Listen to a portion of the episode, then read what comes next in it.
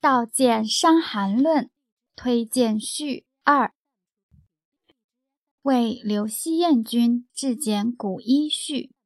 夫原始本无医，繁衍一万年，海龟无医宝，其寿已过千，何哉？昔皇帝问其伯，以上古天真，谢养生千古不传之秘。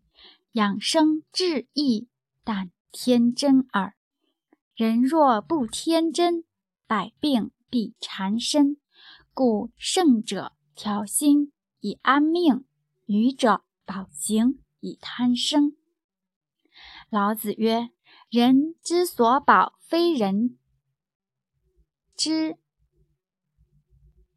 宝，喜陋者不闻也。”庄子云。通天下以气耳。善无生者，乃所以善无死者也。时而病，时而康者，皆此一气之顺逆通足耳。畅则通，通则久，阻则滞，滞则竭，竭则强，强必微脆不救。心旷则神逸，百害理顺。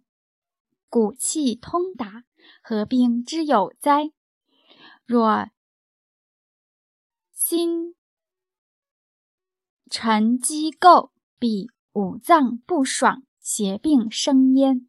心不能督统行气，次之以药石针砭，以导气行血，通治化瘀。使人生病者，非药石之故。解困救恶者，亦非药石之能。药石岂可奈病何？但皆是耳。上天有好生之德，圣人不弃人。自岐伯至秦越人扁鹊、张仲景，皆知本者也。何谓之本？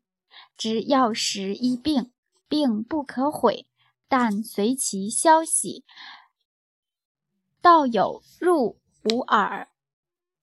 仲景之后，人以药为赖，以病为寇，是同水火。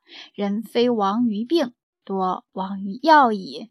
背负刘希燕君，天纵之势，提庖丁之任，以无后入有见，解仲景古方，如土为地，不著一尘。庄子常言。